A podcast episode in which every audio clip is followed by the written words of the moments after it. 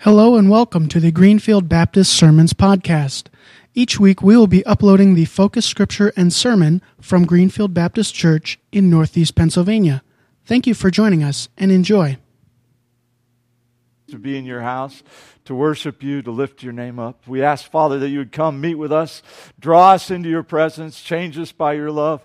Lord, we pray for our brothers and sisters around us. We pray this morning that your Holy Spirit would be at work in their lives. We pray for those around us, Lord, who don't know you yet. We pray this morning uh, would be the day that they would say yes to you and invite you into their lives. We thank you for all the blessings you give us, for a chance to celebrate you today. In Jesus' name we pray. Amen. Amen. I want you to think this morning uh, about who you are. If I were to ask you, who are you? Well, how would you answer? You say, uh, tell me who you are. Tell me a little bit about yourself. What would you say? Where, where would you go in your mind? What, what's the first thing you would think of? Um, would, where, where would you go with that? I don't want to direct you any. I'm going to ask you that a little later on when we start uh, talking together. So uh, think about that. If I were to ask you, who are you? How, how would you answer that question?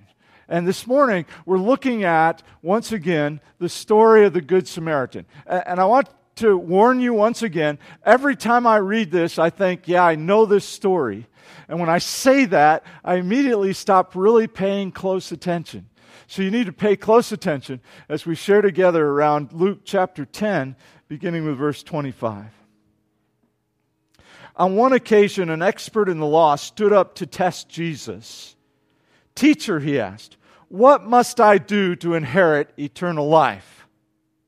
What is written in the law? He replied. How do you read it? He answered, Love the Lord your God with all your heart, and with all your soul, and with all your strength, and with all your mind, and love your neighbor as yourself. You have answered correctly, Jesus replied. Do this, and you will live but he wanted to justify himself. So he asked Jesus, And who is my neighbor? In reply, Jesus said, A man was going down from Jerusalem to Jericho when he fell into the hands of robbers. They stripped him of his clothes, beat him, and went away, leaving him half dead. A priest happened to be going down the same road. And when he saw the man, he passed by on the other side. So too a Levite, when he came to the place and saw him, passed by on the other side. But a Samaritan, as he traveled, came where the man was, and when he saw him, he took pity on him. He went to him and bandaged his wounds, pouring on oil and wine. Then he put the man on his own donkey, took him to an inn, and took care of him. The next day, he took out two silver coins and gave them to the innkeeper. Look after him, he said, and when I return, I will reimburse, reimburse you for any extra expense you may have. Which of these three do you think was a neighbor to the man who fell into the hands of the robbers? The expert in the law replied, The one who had mercy on him. And Jesus told him, Go and do likewise. May God add God's blessing, the reading and hearing this God's most holy word. Almighty God, thank you for a chance to just be together and to listen to your word. And Father, we pray as we come and contemplate what you've said, that we would be open to your Spirit speaking to us, and that we would be willing to respond to you. We thank you, Lord, that you never leave us nor forsake us, that you're here this morning to speak to us and we pray that our hearts and our minds would be open, that, that when you speak, we would be willing and ready to say yes. Thank you, Father, for this opportunity, and I ask that you would speak through me, though I'm unworthy, except by your incredible grace. And so, Lord, would you come and receive all our praise and all our glory? For we pray these things in Jesus' name. Amen. Amen. Thank you. You may be seated.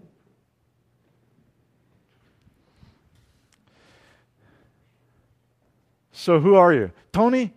Who are you? Tell me who you are. Tony. Tony. You're a kid. Okay, that's good. What else, Tony? What else can you tell me about yourself? I'm 10. You're 10. Very good. Anything else? I'm black.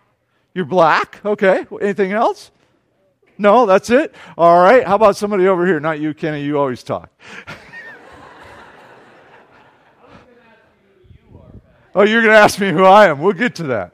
Uh, somebody over here, tell me who you are. Somebody, real quick. Ah, Brian, who are you? Brian Renner. Who, who's Brian Renner? Okay, Kim and Glenn's youngest. Good. All right. And smartest and best looking? Ah, okay, that would be debatable. All right. They are smart. Yeah, they're all smart. Yeah. All right, how about uh, or anyone else over here? Tell me who you are. Come on, be brave. All right. Okay, Ben, who are you, Ben? Okay, Elaine and Josh's son. Anything else about you I should know? You like to hunt. There you go. I like that. I like that. Good. How about the balcony? I need someone in the balcony to tell me who you are. See, you hide up there, but I can see you. So Somebody up there, tell me who you are. Cheryl, tell me who you are. Cheryl. Yeah, that, that just gives me a name. Who are you? Okay.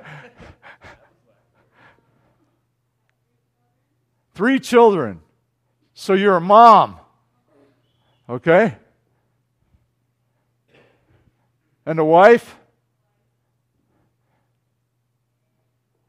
What do you like? Sports. All right, all right. Jimmy, Jimmy, sometimes. that's, a, that's a sometimes thing. No, she always likes Jimmy.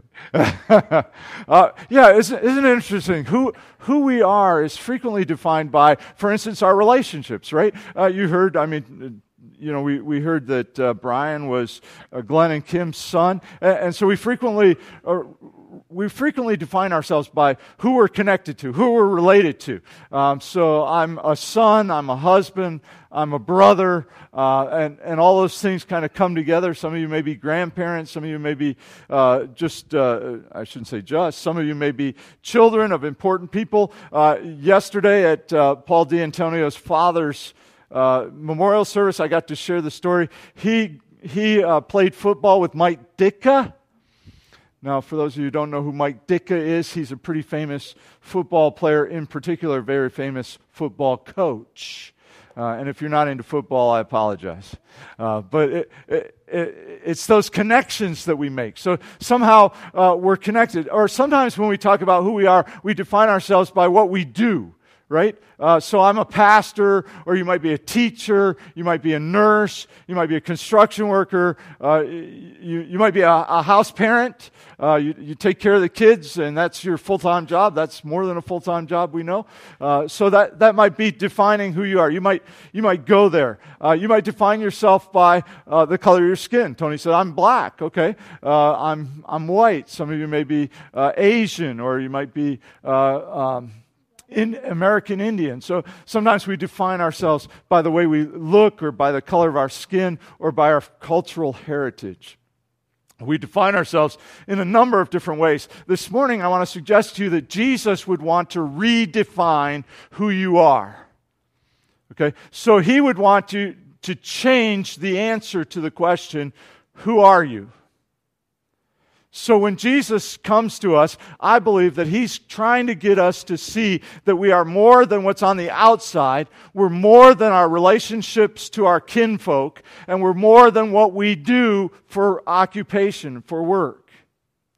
And this uh, comes, becomes very apparent in our scripture lesson this morning because immediately the, the expert in the law wants to know what must I do to inherit eternal life? And the answer is very, very simple, right? It's not a bunch of rules. It's not a bunch of laws. It's, it's, one, it's two things, right? Love God and love your neighbor. So love God and love your neighbor. It's really simple. Following Jesus is a simple uh, thing to know it's not easy to do. It's just simple to know. To love God and love your neighbor. And if you do those things, you will discover who you really are. Now, some people have decided that those things are mutually exclusive, that I can love God and not care about anybody else, or I can love other people and not care about God. Whenever you do one exclusively, you miss out on who you are. It would be like saying that I, I, will, I want to be a father, but I don't want to be a husband. Okay? Well, I have both those relationships. So now I'm choosing something and I'm trying to separate myself. I can be a pastor, but I don't want to be a teacher. Well, that's kind of hard because every Sunday, part of the job is I have to stand up and talk to you people and try to teach you something. At least that's the goal. So then I'm trying to separate myself. I, I, I can't separate myself, I have to be a whole. And so Christ would have us be a whole, and that whole is, it requires two things. We have to love God, and we have to love our neighbors. So whenever someone says to you, Well, who am I? or who are you? who are you? Uh, the, there should be two components coming into your mind. Well, I, am a person who loves God, and I'm a person who loves other people. And the title for that is found in our scripture lesson this morning. It's called Neighbor. So I'm hoping that next time I ask you who you are, Tony, next time I ask Tony who he is, Tony's going to say to me, I'm a neighbor. That's what I'm hoping for. You think it'll work? Tony's willing to give me a shot. That's great. So, so here we are. We're trying to figure out who we are, and, and I really hope that we can see that we're a neighbor. Now, uh, in this story that Jesus tells, to try to get the, the teacher of the law to understand what a neighbor is, um, he starts out talking about the religious folk. Okay, he talks about the priests and Levites. These are the guys that worked at church. Okay? These are the guys who followed all the rules. And, and they tried to follow all the rules so that uh, God would be happy with them. You ever do that? Just, I'm, I'm just going to follow the rules because I want God to be happy with me. Um, and, and if you do that at home, that works pretty good, right? So if you follow the rules, your mom or dad will be happy with you. Is that correct? If you do what mom and dad says, then you, they're happy with you. But you know what I discovered? They're not always happy with you just because you follow the rules. When I was little, uh, my, my mom got mad at us. Didn't happen very often. And, and so she set out a list of rules we had to follow. And so my sister and I said, okay, we'll follow the rules, but we're not talking to you. That worked real well. When dad got home, it wasn't happy. We followed the rules. We did what she said. She said, Do this, we did that. She said, Do this, we did that. But we refused to talk to her. And she was all upset. We couldn't do enough right things to please her. Because what she really wanted was not for us to follow all the rules. She wanted us to love her and to have a relationship with her. It wasn't about the rules. And what's interesting is when you begin to try to just follow a set of rules, you find yourself worrying about whether you're doing it right or not. Reminds me of a story. Uh, and by the way, most religions today, are all about the rules. If you follow the rules, you can make God happy. Uh, Islam, in particular, Islam suggests that if you do enough good things, if you do more good things than bad things, then God might accept you when you die. He, he might welcome you. That's what Islam teaches. Christianity doesn't teach that at all. Christianity comes from a different perspective where God's desire is to have a relationship with you. It reminds me of a story that happens actually right after the story of the Good Samaritan. You see, Jesus goes to his friend's house, and his friend's sisters are trying to get things ready for the crowd that Jesus brought. Can you imagine? Jesus shows up to your house, and Jesus never came alone, he always came with a crowd. By the way, if you remember the story where Jesus turns the water into wine, I'm almost sure they ran out of wine because Jesus brought all these people that weren't on the guest list and they all just show up. And this happens in the, in the home of Mary and Martha. And Martha's trying to get everything ready. And there are all these people to take care of. And she's trying to follow all the rules. She's trying to please everybody. She's trying to get it all right. And her stinking sister is sitting at Jesus' feet doing nothing, she thinks. And so finally, she can't take it anymore, and she goes to Jesus. And I'm paraphrasing now, but she says, Jesus, my sister is doing nothing. I need her help. Tell her to give me a hand. And Jesus looks at Martha, and I got this image of Martha with her hair everywhere. She's sweating to death. Her, her clothes are all disgruntled, and she's, she's really upset. And Jesus says to her, Martha, you worry about so many things. Chill out! Oh, no, that's not in there. But I almost hear him saying, Chill out. And then he says, Mary has chosen something that's more important. You see, because what Mary was about was trying to get to know Jesus better. She wanted to know Jesus. And when you get to know Jesus, then all of a sudden the rules aren't so important because they just seem to happen because you want to do what Jesus wants you to do. You see, some people today are busy trying to be religious. I'm sorry, I'm way behind on the the overhead. So, for those of you hearing this on podcast, don't pay any attention for a moment. but, but listen to what Jesus said. He said, um, You are worried and upset about many things, but few, few things are needed. Indeed, only one. And that one thing is a relationship with Jesus Christ. That's what's needed. So, if you're a neighbor, you have this relationship with Jesus Christ. That's the first key to being a neighbor. You're not religious, you're in a relationship with Jesus Christ. Christianity is not a religion. Well, for some people it is, unfortunately. But the way Christ set it up was not for it to be a religion, it was for people to get to know Him and experience Him and be in fellowship with Him. And in so doing, to, to be changed on the inside. So some people are, are religious, like the priests and the Levites. And by the way, the scripture doesn't tell us why they passed by on the other side. I've heard sermon after sermon after sermon about why they passed by on the other side. I don't know. But the religious folk didn't respond to the poor guy who's laying there half dead.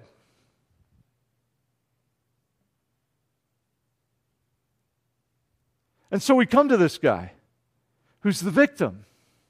And the victim's easy to spot, isn't he? I mean, the victim's the one that's been beat up. Everything's taken from him. The scripture says the robbers took everything and they beat him up. They stripped him of his clothes and they left him half dead. They took everything. Uh, it's clear to see who the victim is, right? If I were to ask you in this story who's the victim, you'd tell me, well, the guy that got beat up on the side of the road. But I want to suggest to you that he wasn't the only victim in the story. Because you see, when Jesus mentions the Samaritan, all of a sudden the Jews there have a whole different picture of who this person is. Because when they hear the word Samaritan, if you were with us last week, you may remember we talked a lot about the Samaritans last week. And when they hear the word Samaritan, they hear someone who isn't worthy, someone who is uh, outside of God's love, outside of God's grace. They immediately look at the Samaritan and they begin to judge the Samaritan. And so the person who's beat up on the side of the road is not the only victim here. The Samaritan who's been ostracized, who's been treated differently because of his heritage, because of his ancestry. The Samaritan had been hated. And as a matter of fact, my guess is when Jesus said, and this Samaritan came by, the Jews there kind of went, oh no. What's going to happen now? Clearly, this isn't a good outcome. Because after all, it's a Samaritan. Say it with me. One, two, three. Samaritan. No, you guys said it way too nice. Samaritan. You almost have to spit when you say the word. You see? Yeah. Samaritan. Oh, against the rules in this church? No, my mom's rule. oh, your mom's rule. And given the fact you're sitting right in front of her, it's a good thing you didn't do that, Kenny. you might have gotten a dope slap again. Always looking behind you, are you kidding? so, so you see, uh, the, the person who's beat up on the side of the road isn't the only victim. And I want you to see that because we forget that we too are victims. Because we too face hatred and anger. We face all different kinds of isms. Our world's all about that right now. But it goes beyond the isms racism, sexism. It, goes beyond that. For you see, in our lives, it's not just that we're a victim because other people are against us. We're a victim because of things that have happened to us and things that we have chosen. And those things that have happened to us and those things that have chosen, it's easy to blame someone else, right? And point the finger. But the truth of the matter is, we have made decisions. We have decided to do things that go against the love of God. And we have decided to do things and say things that go against what God would have us do and say. And we have broken that relationship. And there is one that's really busy trying to get us to break that relationship. You see, it's not that you just one day decided, oh, I'm going to break my relationship with God today. But there's one that's working very desperately to rob you, to take you of all the joy and the peace and the love of life. There's one that's out to, to take everything from you. And he even may convince you that to take those things from you will really make your life better and happier, but it won't. It will destroy your life. We frequently go to John chapter 10, verse 10. You may, if you come here very often, you may say, Oh, preacher, you always go to that verse. I frequently do. I usually talk about the last half of that verse. Because the last half of that verse, if you remember, talks about how Jesus came to give us life and life more abundant. Yes. But don't forget the first half of that verse. The thief comes only to steal, kill, and destroy. You see, the thief has come into your life. I don't care who you are, the thief has come into your life. No matter how good you think you are or how perfect you think you are, the thief has come into your life. And he has begun to kill. And he has begun to steal. And he's begun to destroy you. That's his desire, is to get you out of the picture. And I watch because he doesn't just come upon those who don't follow Jesus. He comes to those who follow Jesus. And he tries to convince them because if he can get you off the battlefield, uh, I think frequently of uh, when, when, I used to play uh, baseball, and I played first base. And so, one of the things as a first baseman that I always did was when a guy got on first base, when a runner got on first base, I began to talk to the runner. You ever watch the pros always do this? See, uh, not that I was a pro, but I was learning. And when the runner got there, I began to talk to the runner. And the reason I began to talk to the runner was I wanted to distract the runner from the game. I'd talk about anything. Hey, those are cool shoes you got on. Where'd you get those shoes? Hey, that was a great hit. You see, I try to make him think he was a good player, you know. Hey, that was a great hit.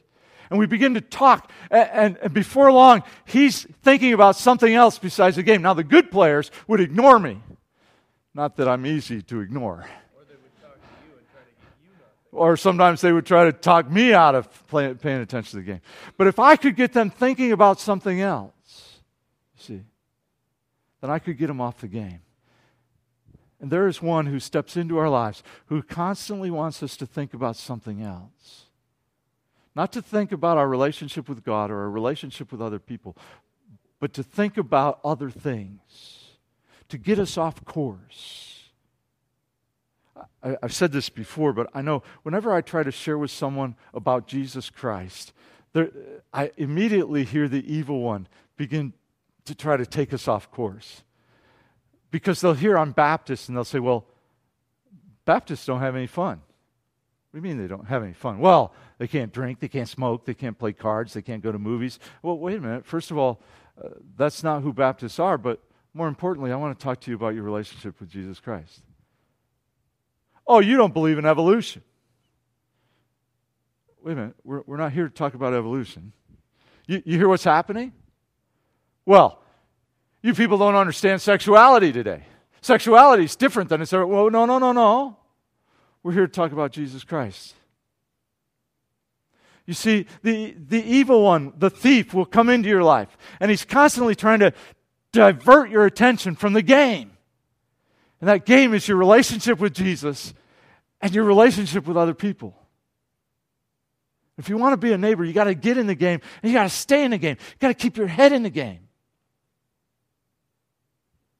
And so we, we see that we are victims. As a matter of fact, we all have been victimized to the point where we have made the wrong choice. The good news is that Jesus has stepped into our life to, to turn that around, to get our attention again back upon Him, so that our lives can be renewed and exciting and full again. And the key to that is to say to Him, Jesus, I get it. I failed.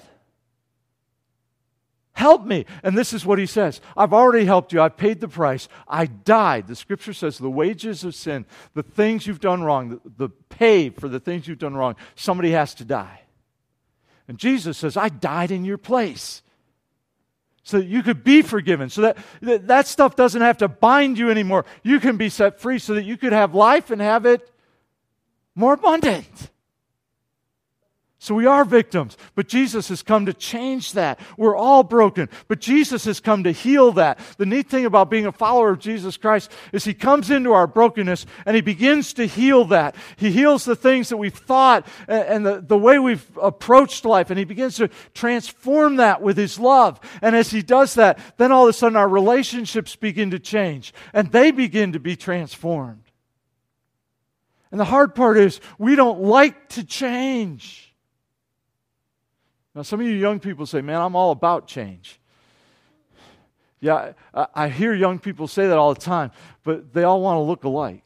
Did you ever notice that? I had a, I had a buddy in college um, who was a, a bouncer at a punk bar. Now, for those of you who don't know what punk is, punk back in the day, that was back in my day, a long time ago. Uh, people had re- really weird hair color and uh, they wore punk clothes, and uh, he always wore a three piece suit to be a bouncer at a punk bar. And of course, the mantra of punk is we want to be different. That was their mantra. We're going to be different. So he would walk into the punk bar and they'd say, Why are you wearing a three piece suit? This is a punk bar. He said, Exactly. Look, you all look the same. I'm the one that looks different here. He figured it out. But we don't like to change. We want to stay the same. We like the way things are. The good news is that when those things are horrible and they're tearing us apart, Jesus comes in to change us. It may not be easy, it may be painful, but as He does, life gets so much better. Our relationships become alive. We have hope again. So if we're not religious, and we are victims, but we've been healed, then who really are we? And the neat thing is, we're neighbors. Did you catch the Samaritan? I, I love the Samaritan. The Samaritan is really what a neighbor is. You see, the Samaritan knows what it's like to be loved, and he knows how to love someone. So he comes to someone who's hurting and broken, and he comes to them and he holds them. He picks the guy up. Now, the guy's covered, I would imagine, in dirt and blood, and he picks the guy up and he puts him in his own Jaguar or Ford Focus or Hyundai. And he puts him in. Now, now that's going to get you all dirty and messed up. And then he takes him to the local hospital and, and he, sits, he sits by the bed and he makes sure the guy is taken care of. And he stays there all night because he sees this guy as someone who needs to be loved and cared for. He doesn't do it because he feels there are rules about, well, you really should help your fellow man. That's not why. If he felt that way, he might have gotten him to the hospital, but that would have been the end. but he stays with him all night. And he doesn't ju- do it just because this guy is, uh, you know, a friend or someone he knows. He doesn't know this guy. And not only does he spend the night, but when the bill comes for staying the night in the hospital, he pays it and he has to leave. So he says, and when I come back, I'll pay for any extra nights he has to stay in the hospital. Better than an insurance plan. And he does that because out of his heart, there is this seed of love that has to grow. And he begins to share that seed of love. You see, that's, that's really what a neighbor does. A neighbor sees someone who's hurting, and they don't even stop and think about it because they have been loved, because they experience the mercy of God. They can't help but share that with somebody else. And you know what the neatest thing about that is? Uh, we've been studying in Matthew on, on Wednesday nights for only about, uh, I don't know, two or three years. Um, and we're going to get through it. We really are. And we've hit Matthew chapter 25. And in Matthew chapter 25, uh, Jesus tells about the king who separates the sheep and the goats. And, and he says to the sheep, He says, Well, uh, enter into eternal life because what you've done is incredible. When you, you took care of me. And they said, Well, when did we take care of you? You see, they didn't even recognize it. This is what they say. They say, Lord, when did we see you hungry and feed you, or thirsty and give you something to drink? When did we see you a stranger, and invite you in, or need clothes and clothe you? When did we see you sick or in prison and go to visit you? When did we do these things? They didn't even recognize. Jesus said, If you did it the least of these, my brothers, you've done it unto me. They didn't even recognize that they did it. Why not? Because they so much loved God and they so much loved in their hearts that they couldn't help but do it. They just simply did it. Do you know people like that? I do. Who they don't even think about it. They see somebody in need and they want to meet that need. They'll do whatever it takes. They're crazy people. You watch them. Money is no object. They're willing to help. Time is no object. That one drives me nuts. I'm always in a hurry. There's always so much to do. And all of a sudden, there's someone in front of me that needs help. And then I have to decide what am I going to do? And if I follow the rules, I might help them, but it won't be much help, will it? But if I'm filled with the love of God, I can't help but help them. Because God loves me so much, and I know God loves them. And then time has no meaning. You see, I don't have to worry anymore because I have become a neighbor. What about you? Who are you? Are you a neighbor? Yes. Tony said yes. Yeah, I got one. Praise God. Are, are, are you a neighbor? I, not just not just to the people who live around you, but to anybody you ran into who had a need. Would you be a neighbor? Are, you a neighbor? Is, is Jesus your Savior, not your religion? Good. Good. Are you a neighbor? Have you been healed from the inside? Some people try hard to be neighbors, and they're so broken on the inside. And they don't let Jesus heal them on the inside so that they could really be a great neighbor on the outside. Jesus wants to heal you this morning. You see, that's what's cool about Jesus. He's here right now, and he wants to change you. You remember uh, Mr. Rogers' Neighborhood? You know what I liked best about that show? Every time after he sang that stupid song, took off his sweater, put on his shoes, he'd look at you, and this is the first thing he'd say Hello, neighbor. He didn't know me, but he wanted to be my neighbor. Are you a neighbor? Have you been changed by the love of God? Are you ready to share that love any place you go? Won't you be my neighbor. Let's pray this morning. Lord Jesus, thank you for your word. And Lord, our, our, desire is to be neighbors. And yet some some of us, Lord, are are so lost trying to follow the rules that we've lost touch with our relationship with you. Help us to focus again on you this morning and allow you to come to us and cleanse us, forgive us, wash us, that we might feel your love and your grace again, that we might follow you. Lord Jesus, help us this morning because so, some of us, Lord, are still so broken.